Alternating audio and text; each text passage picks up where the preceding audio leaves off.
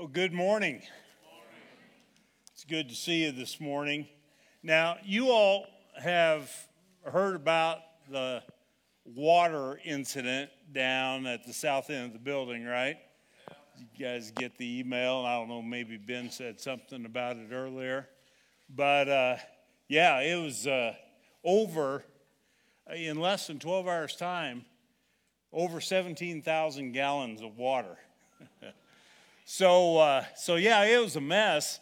Uh, it still looks like a mess, but it was really a mess on Wednesday when we came into the office, and and uh, uh, I'm you know it's a triple classroom just all over the place, and and in the offices and individual offices.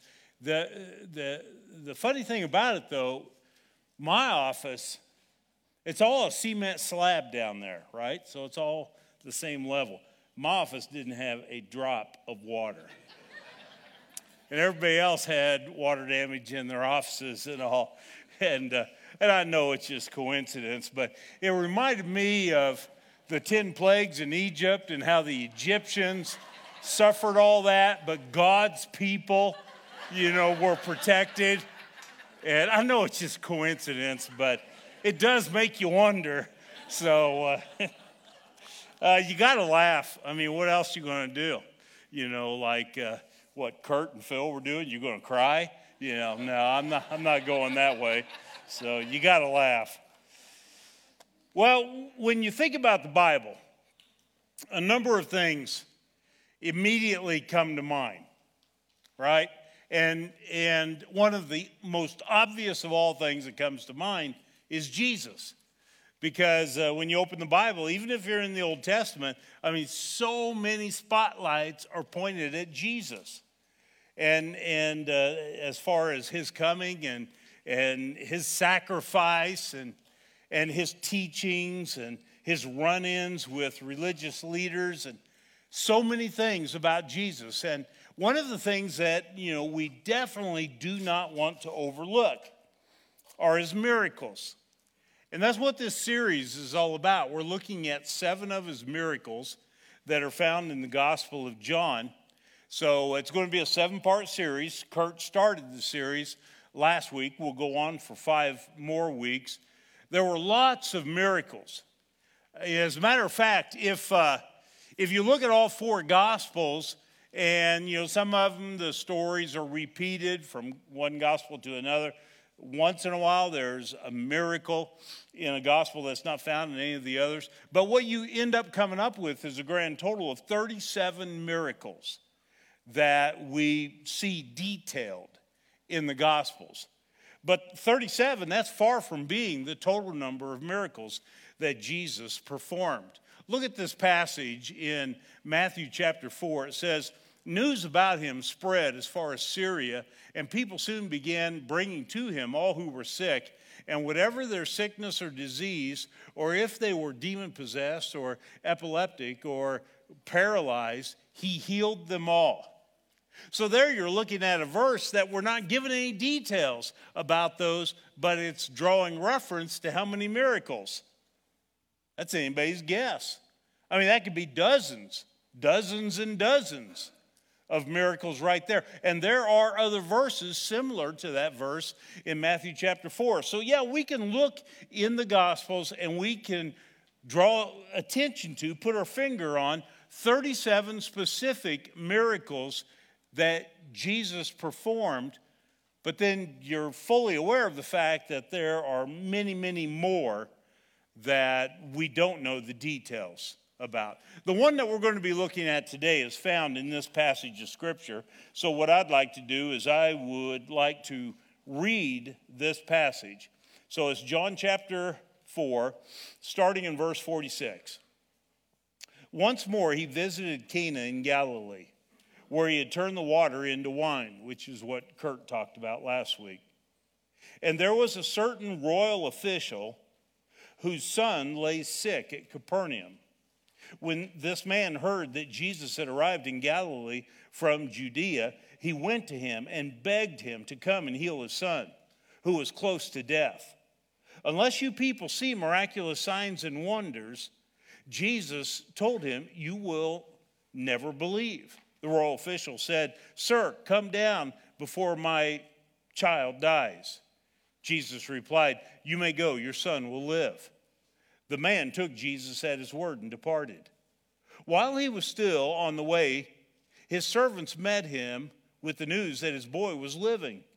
When he inquired as to the time when his son got better, they said to him, uh, The fever left him yesterday at the seventh hour. Then the father realized that this was the exact time at which Jesus had said to him, Your son will live. So he and all of his household believed. All right, so this is what we're going to spend our time talking about today. As part of the story, it involves a government official coming to Jesus. He was coming from Capernaum. Capernaum was over on the coast of the Sea of Galilee, and Cana was about 20 miles away from there. So, so that was the distance he had to travel. Now, Jesus had, as Kurt talked about last week, you know, changed the water to wine in Cana, and that's where he's back at. But he hasn't been there the whole time because he left and he went down in to Judea. And he actually did some more miracles while he was down in Judea. But while he was gone, the word about that miracle of changing the water to wine, it was spreading, you know, throughout that part of Galilee. And they were also starting to get word of other things that Jesus was doing down in Judea. So now, Judea, uh, now Jesus comes back to Cana. Word comes to this dad that Jesus is there. And so he makes a beeline to go to Jesus and to plead with Jesus to come and help because his son was so sick. Now, sometimes, I want to pause just for a moment. Just just to say this so that we take a breath and we slow down a little bit. Sometimes we read these stories and we just kind of look at them as being print on paper. Hmm? That's, you know, it's just a story, it's recorded there, and we try to glean from it whatever lessons we can glean you know whatever whatever insights or principles we can get from it but but that's about as far as we take it you know, on any kind of a personal level. We forget that these were real people with flesh and blood and emotions, just like you and me. And so this story is a case in point. Is, is let's recognize again the fact that this is a story of a man who had a son who was dying. Okay? So you, you just think about where this guy is at emotionally. You think about where he's at mentally right now. His son could go at any time. We don't know the nature of his son's illness except that it involved a high fever and that he was at the point of death. Other than that, we don't have any details that are given to us. Now, if you've lived any length of time, you know that this can be one of the darkest and deepest of fears that a grown up can experience is the fear of their child dying. I mean, there, there's a number of other bad things that can happen in our lives once we become adults, but this, it, it's hard. It's hard to come up with much that is worse than this. The thought of a child dying, that somehow, someday, an accident or an illness or through some other means, a child will be taken from you and will pass away. Nothing seems more unnatural than the death of a child. You know, a parent burying their child, it's not supposed to work that way. You ever heard anyone say that? Yeah, I have a bunch of times. And I'm sure I've said that as well. It's not supposed to work that way. Yet you look in the Bible, and the very first death that is recorded in human history it wasn't a parent, it was a child, it was a son. You read about that in Genesis chapter 4. This guy, he was a government official, and whatever responsibilities came with his position, he, uh, they all took a back seat to what was going on with his son right now. That was the priority. And so that's when he heard that Jesus was back in Cana without hesitation, he was going to go there. And he did. He went there. He traveled 20 miles. He found Jesus. And without missing a beat, you know, without going through any of formalities of any type, he got right to the point. He was very simple, he was very direct in saying, Sir, come down before my son dies. I need you to come. He understood that time was of the essence as far as his son. We don't know how long his son had been sick, but long enough that the dad knew time was of the essence. And so, how did Jesus respond to that? He says, You may go, your son will live. Jesus had never met this child. He was still 20 miles away from this child. For this miracle to actually work, it would be a long distance miracle. But none of that was going to interfere with what Jesus was going to do because distance was a non factor in all of this. So he says, You may go, your son will live. And this is the response. The dad took Jesus at his word and departed. Uh, we're seeing the first indication of faith here because that's, that's kind of the way faith acts right there. He took Jesus at his word and he started heading home. Some of you know this, you know it deep down inside, that it is not uncommon to see faith blossom in the middle of a crisis. Sometimes it's during the dark days of a trial of a hardship that you and your family is going through, whether it be a financial struggle that you're going through, whether it be an ugly divorce that you experience, or whether it be an extended illness of some kind, or even the death of a loved one, it's sometimes in the middle of a crisis. That's when faith begins to surface.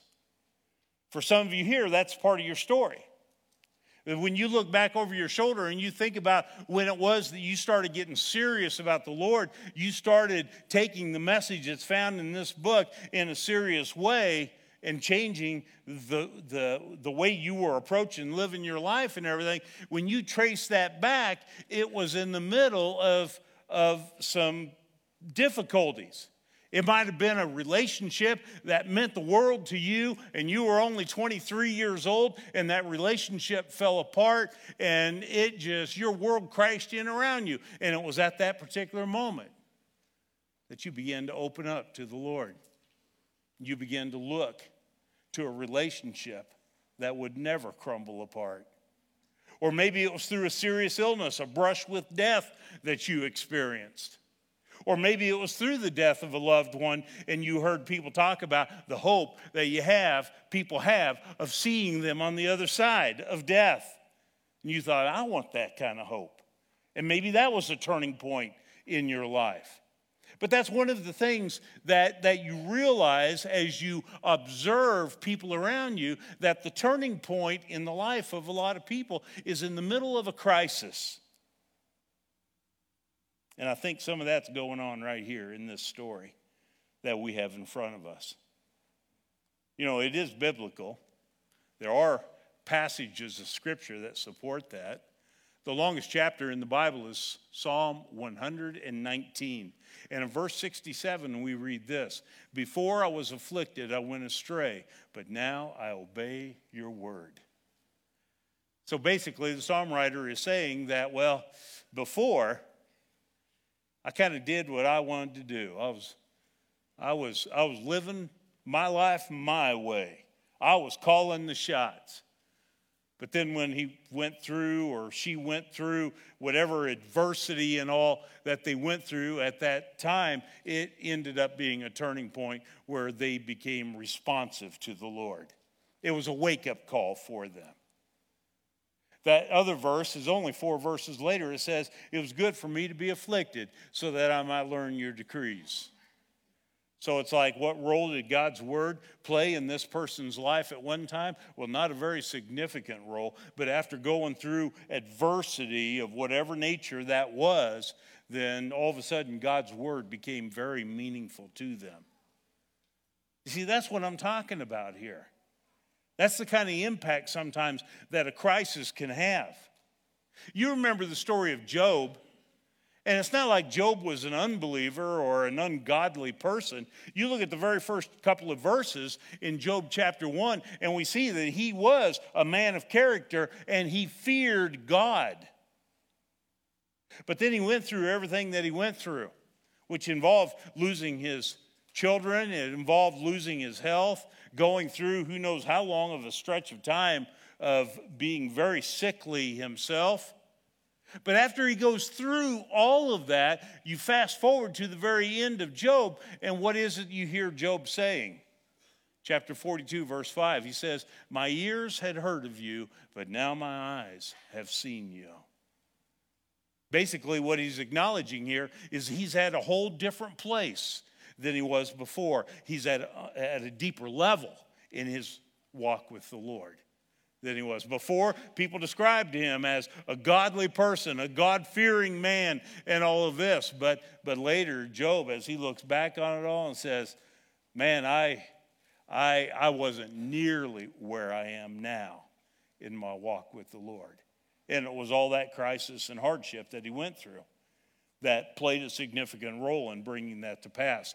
This government official, no doubt he was powerful and he was influential. And I think, you know, it's probably safe to say he was wealthy as well. That's just speculation on my part. He was accustomed to giving orders and having those orders carried out. He was a person, most likely, that regularly had people coming to him to have problems solved.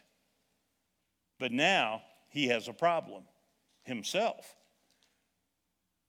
He can't solve it. But he hears about the one who can. And so he's not going to waste any time. And he's going to go to him. He's going to go to Jesus. And, you look at the way that the story ends in that passage. I'll pick it up uh, in the middle of verse 50 says the man took jesus as word and departed. While he was still on the way his servants met him with the news that his boy was living. When he inquired as to the time when his son got better they said to him the fever left him yesterday at the seventh hour then the father realized that this was the exact time at which jesus had said to him your son will live so he and all his household believed. They, they became believers. It wasn't just the dad. I mean, he, he officially now was a believer. He was, he was a follower of Christ at this time.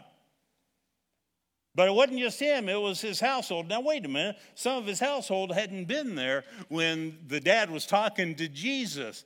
Well, you think the dad was keeping quiet about this? He was telling everybody because he knew full well this was no coincidence that Jesus said, He is well. And then halfway home, I get a message delivered to me and told me what time he got well. That wasn't a coincidence that those times matched up. So he became a believer. And the rest of his household became believers as well. See, it led to their salvation. Now, what purpose does John have in recording this down? I mean, yeah, it made a difference for this dad. It made a difference for everybody that lived in that house. But what's the purpose of recording it down for us? I think that's a good question. And the reality is, there's more than one answer to that question. The first answer is rather obvious from the text, and that is to develop and strengthen faith within us. That's the purpose of why this is found in Scripture. Because it wasn't a coincidence. Because Jesus was the one that was behind this miracle that had taken place, meaning that Jesus was more than just a teacher, more than just a typical rabbi. John tells us toward the end of his gospel, in fact, in the second to last chapter, why he was recording down these miracles. We're spending seven weeks talking about seven of these miracles, but uh, why did John record these in his gospel account? We don't need to wonder, we don't need to guess why John tells us. In chapter 20, the last two verses, it says, Jesus did many other miracles in the presence of his followers that are not written in this book. But these are written so that you may believe that Jesus is the Christ, the Son of God. Then by believing, you may have life through his name. That's why it's recorded down for us. So that we might come to faith and so that our faith might be strengthened. This is our memory verse, by the way, of today's message because it's spot on with, with why this is found in the Bible. There is value to reading and studying these different things. There is value to this series of messages that we're going to spend seven weeks to. There is value, even though uh, certain passages, whether it be these involving miracles or it be a different passage regarding a different topic, there is value to going back to them, even though you've heard three sermons on that particular passage or you've been in a small group and you've studied that in detail. There's value to going back to it and reviewing it and refreshing your memory about it. It's, it's so that your faith might be strengthened. That's why this is recorded in Scripture for us.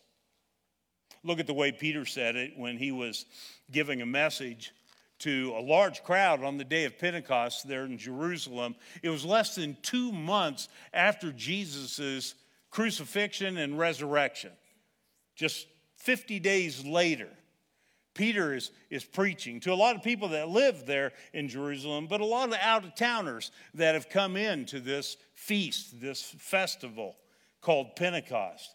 And in the middle of the message that Peter is delivering, he makes this comment. He says, People of Israel, listen. God publicly endorsed Jesus, the Nazarene, by doing powerful miracles, wonders, and signs through him, as you well know. Peter is, I mean, he's spelling it out there in that passage that this was, this was in a big way God's way of putting his stamp of approval on Jesus, saying, You guys need to sit up and take notice of who he is, what he's doing, what he is saying.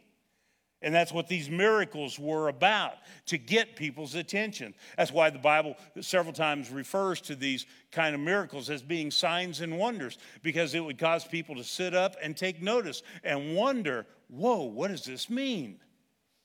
Who is this that is talking to us?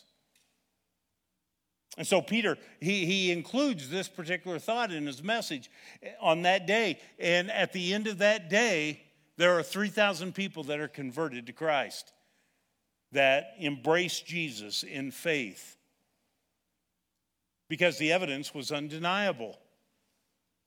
Even people that lived out of town I mean, the people that were in town, boy, they knew full well because they had been talking for, for a, the longest time now about this Jesus and the different things that he was doing and his miracles and all of this. But even people that were quite a distance away that had traveled, that maybe they had fragmented information about Jesus. But now that they're in Jerusalem, they're hearing all the talk. They're hearing it. And so it wasn't just local people that were making decisions. It was people from out of town, it was people in town that were coming to faith. Jesus said this earlier in his ministry in John 14. He said, Believe me when I say that I am in the Father and the Father is in me, or at least believe on the evidence of the miracles themselves. You see, these miracles weren't ends in themselves, just to remedy whatever the situation was someone was experiencing but they had a further reaching purpose, and that is to plant seeds of faith and to strengthen and reinforce that faith in people's lives. Rabbis were a dime a dozen back in those days. Jesus was different. He was no ordinary rabbi. Another reason why these miracles are recorded in Scripture. It's not just for the purpose of developing and strengthening faith within us, but it's also to show us that God is compassionate. God is compassionate. As John introduces his gospel, he kind of does it differently than, uh, say, Matthew or Luke did theirs because they start out with, you know, talking about Bethlehem and baby Jesus and all of that. John, you know, he's not talking about baby Jesus. He, he, he goes way back. He says, In the beginning was the Word, and the Word was with God, and the Word was God. And, and then a few verses later, and the Word became flesh and made his dwelling among us. And then John makes this comment in verse 18.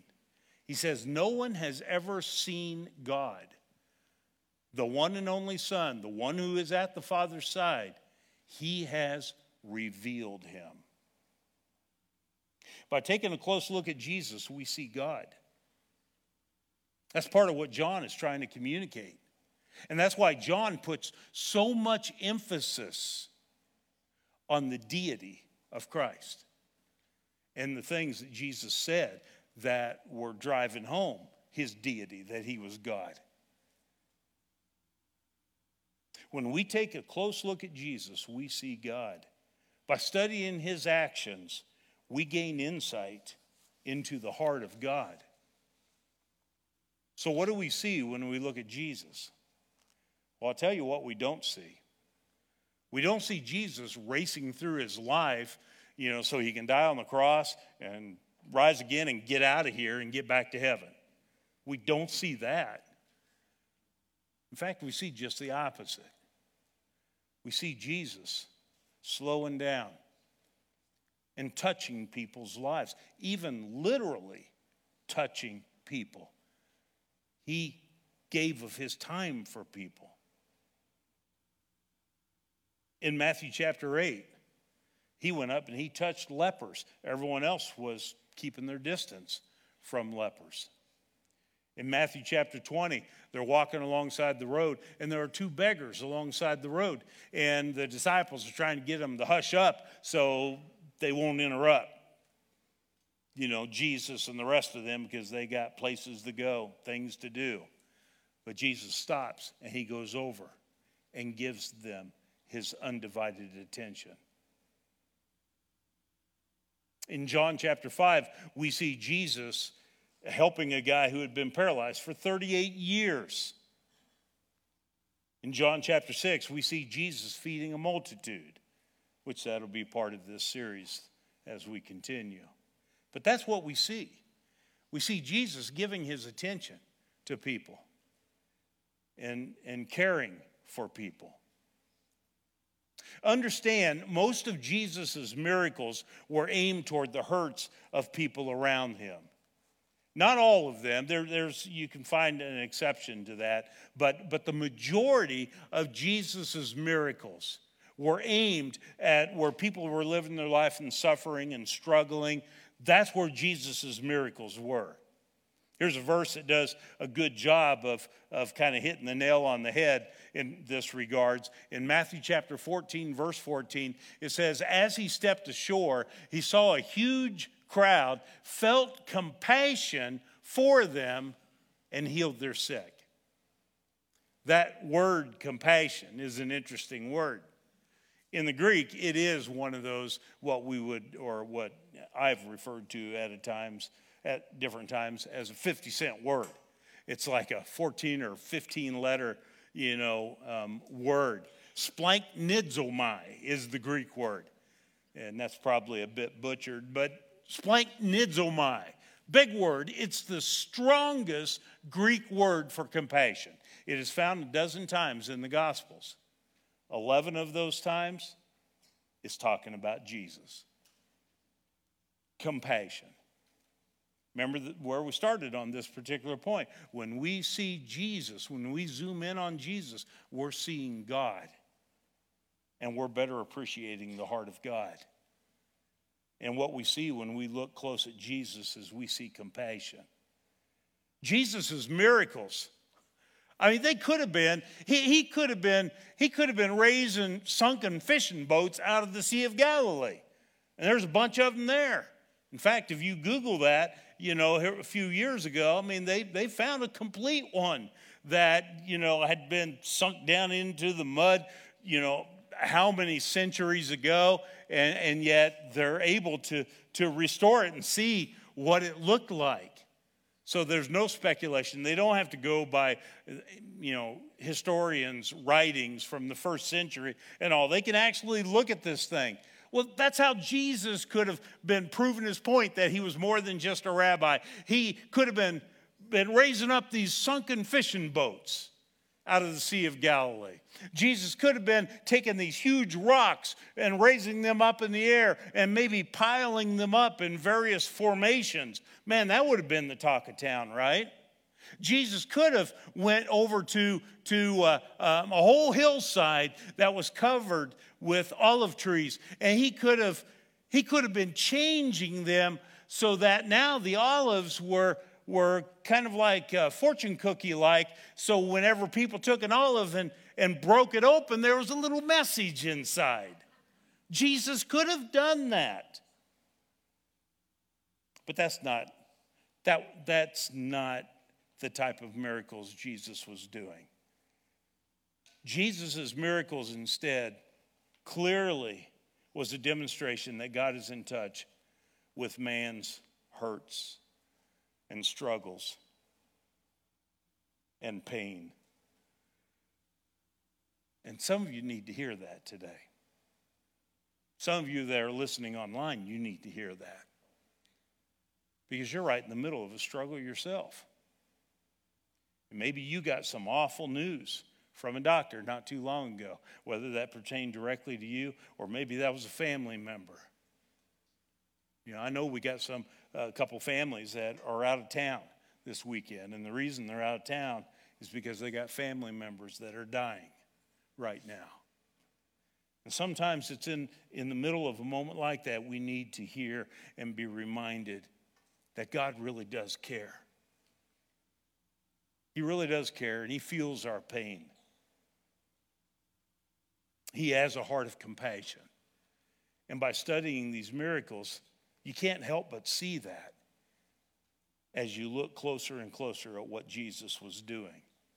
But there's more reasons. It's not just to uh, show us that God is compassionate, and it's not just to develop and strengthen faith within us, but it's also to convince us that there is no such thing as a hopeless situation. We serve a big God, and it's good for us to be reminded of that. Isaiah chapter 40, verse 12 says that God measures the waters in the palm of his hand. Now, I haven't really checked out see how much water I could hold in the palm of my hand, but it wouldn't be an impressive amount by measure.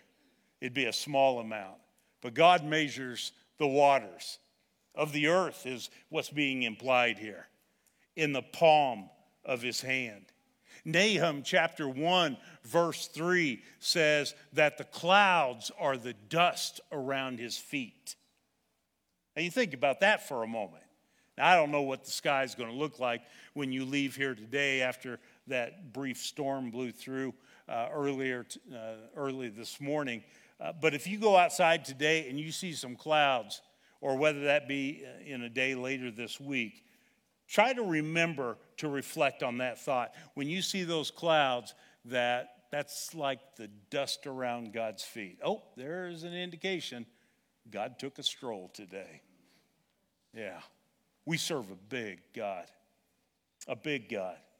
Luke chapter 1, verse 37, Gabriel, the angel that delivered multiple messages in the pages of Scripture, was delivering a message to the, the Virgin Mary. And, and what he was saying to her is, nothing is impossible with God. Well, where did Gabriel come up with that? Did you read that in some book? No, I think he came up with that because he was watching over God's shoulder as God was working. And he was convinced and convicted of that reality nothing is impossible with God. And so I believe those were words of conviction that he was sharing with Mary. By examining Jesus' miracles, it demonstrates power over nature and disease and death and demons in a big way.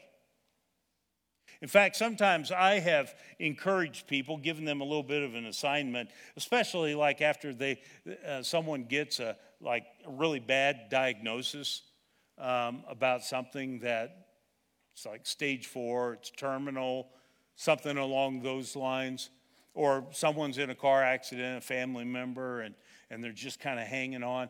And, and I will give the family an assignment, and I'll say, as you get a chance read Mark chapter 5. And if you can, read it two or three times.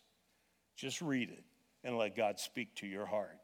Because what you see in Mark chapter 5 is you see three impossible situations. Each one of them can be described as an impossible, a hopeless situation.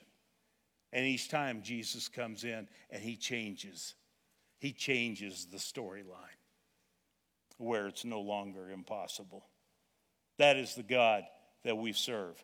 I like the way Moses said it. When Moses was an old man, he was about ready to pass away. You know, Moses had seen a lot during his life, um, not just when he grew up in uh, Pharaoh's household, but uh, when, when he had seen the great deliverance of the Hebrews out of Egypt and everything that went on during the wilderness wanderings and all. Well, Moses is an old man now and he's about ready to die. And in the book of Deuteronomy, he says something to that generation of people. It's not the same generation that he had walked through the Red Sea with, because that generation was involved the parents of this generation. Sometimes when you're reading through the Old Testament, you'll be reading in Deuteronomy and you'll be thinking, how come this sounds so similar to the things I was reading in Exodus? Well, it's because it is similar. The message, a lot of the message is the same, but it was a different audience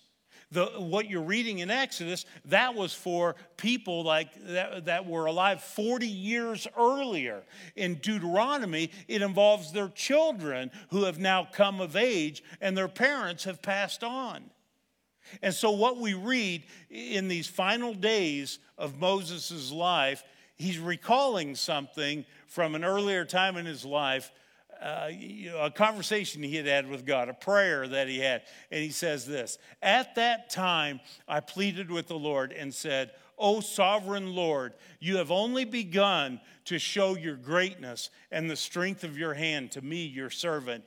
Is there any God in heaven or on earth who can perform such great and mighty deeds as you do? And what I want you to notice here is where Moses says, You have only begun. Think about what Moses had witnessed. Moses had witnessed the 10 plagues in Egypt. Some pretty incredible things, right? Moses had witnessed the parting of the Red Sea. Mo- Moses had witnessed 40 years of everyday manna being provided by God so people had something to eat. Moses had witnessed the fact that 40 years had passed and people's shoes didn't wear out, their clothes didn't wear out during that time. The scripture specifically spells that out. And Moses witnessed that firsthand. And as he reflected on that, what did he have to say? He says, Oh, sovereign Lord, you've only begun to show your greatness. That's Moses' way of saying, Oh, Lord, you're just starting to warm up, aren't you? you know, we ain't seen nothing yet. I mean, that's kind of the attitude that Moses had in recognition of how great God is. There is no such thing as a hopeless situation when the Lord is in the picture. And that's something we need to be reminded of. Now, I want to I want to caution you about a mentality. And we're, we're going to kind of ramp up to our time of communion, but, but don't rush into your communion yet. I want, want you to hear this. I want to caution you about the mentality that says miracles are a thing of the past. And I know that mentality is out there. I've led enough Bible studies, I've had enough conversations, you know, not just outside the church, but inside the church. And so I know that, you know, people sometimes will say, oh, yeah, boy, back in Bible times, man, there was incredible miracles and all, but that was then, this is now. And God doesn't do that today. And I want to caution you about that because I don't believe that. Personally, I do not believe that and have not believed that the majority of my adult life, both physically and spiritually. I do not believe that. And there's more than one reason. One is uh, Jesus hasn't changed. Okay? He hasn't changed. And so to think that, well, God's different than what he used to be, no. No, that's, that's not a valid statement. Same yesterday, today, and forever. And another reason I don't believe that uh, um, miracles are a thing of the past is every morning when I wake up and I find myself standing and looking into a mirror, I am reminded of the fact that miracles still happen.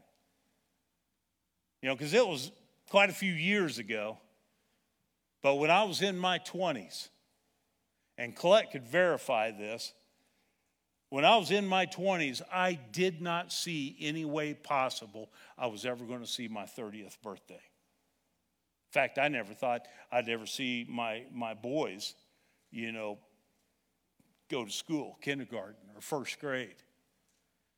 As I had major organs that were shutting down, and I was, you know, stage four cancer, and, and, and I wasn't the only one thinking that. There were other people that, that were thinking that as well. But but I did see my 30th birthday and my 40th. And I know you won't believe this, but my 50th as well. and my 60th. Okay, we'll stop there, all right? But, but I, I see a reminder of the fact that God does do miracles. He does what no one is expecting at this point because this has now entered in to that realm of being a hopeless situation. And that's where I was at the majority of that year. And yet, a lot of people were praying. You know, I'm still around today. I don't see myself ever hitting 70, but, you know, I look at the fact that I am as old as I am now, and it's just like, man, all of this has been bonus. It's all been gravy, being able to experience the added blessing and the added reminder that God does the impossible. Let me show you a passage of scripture because I, I, want you to know that there is some real relevance here in regards to so many of you. Ephesians chapter 2. And, and we'll use this to lead into our time of communion. Listen to these words as I read this. As for you, you were dead in your transgressions and sins,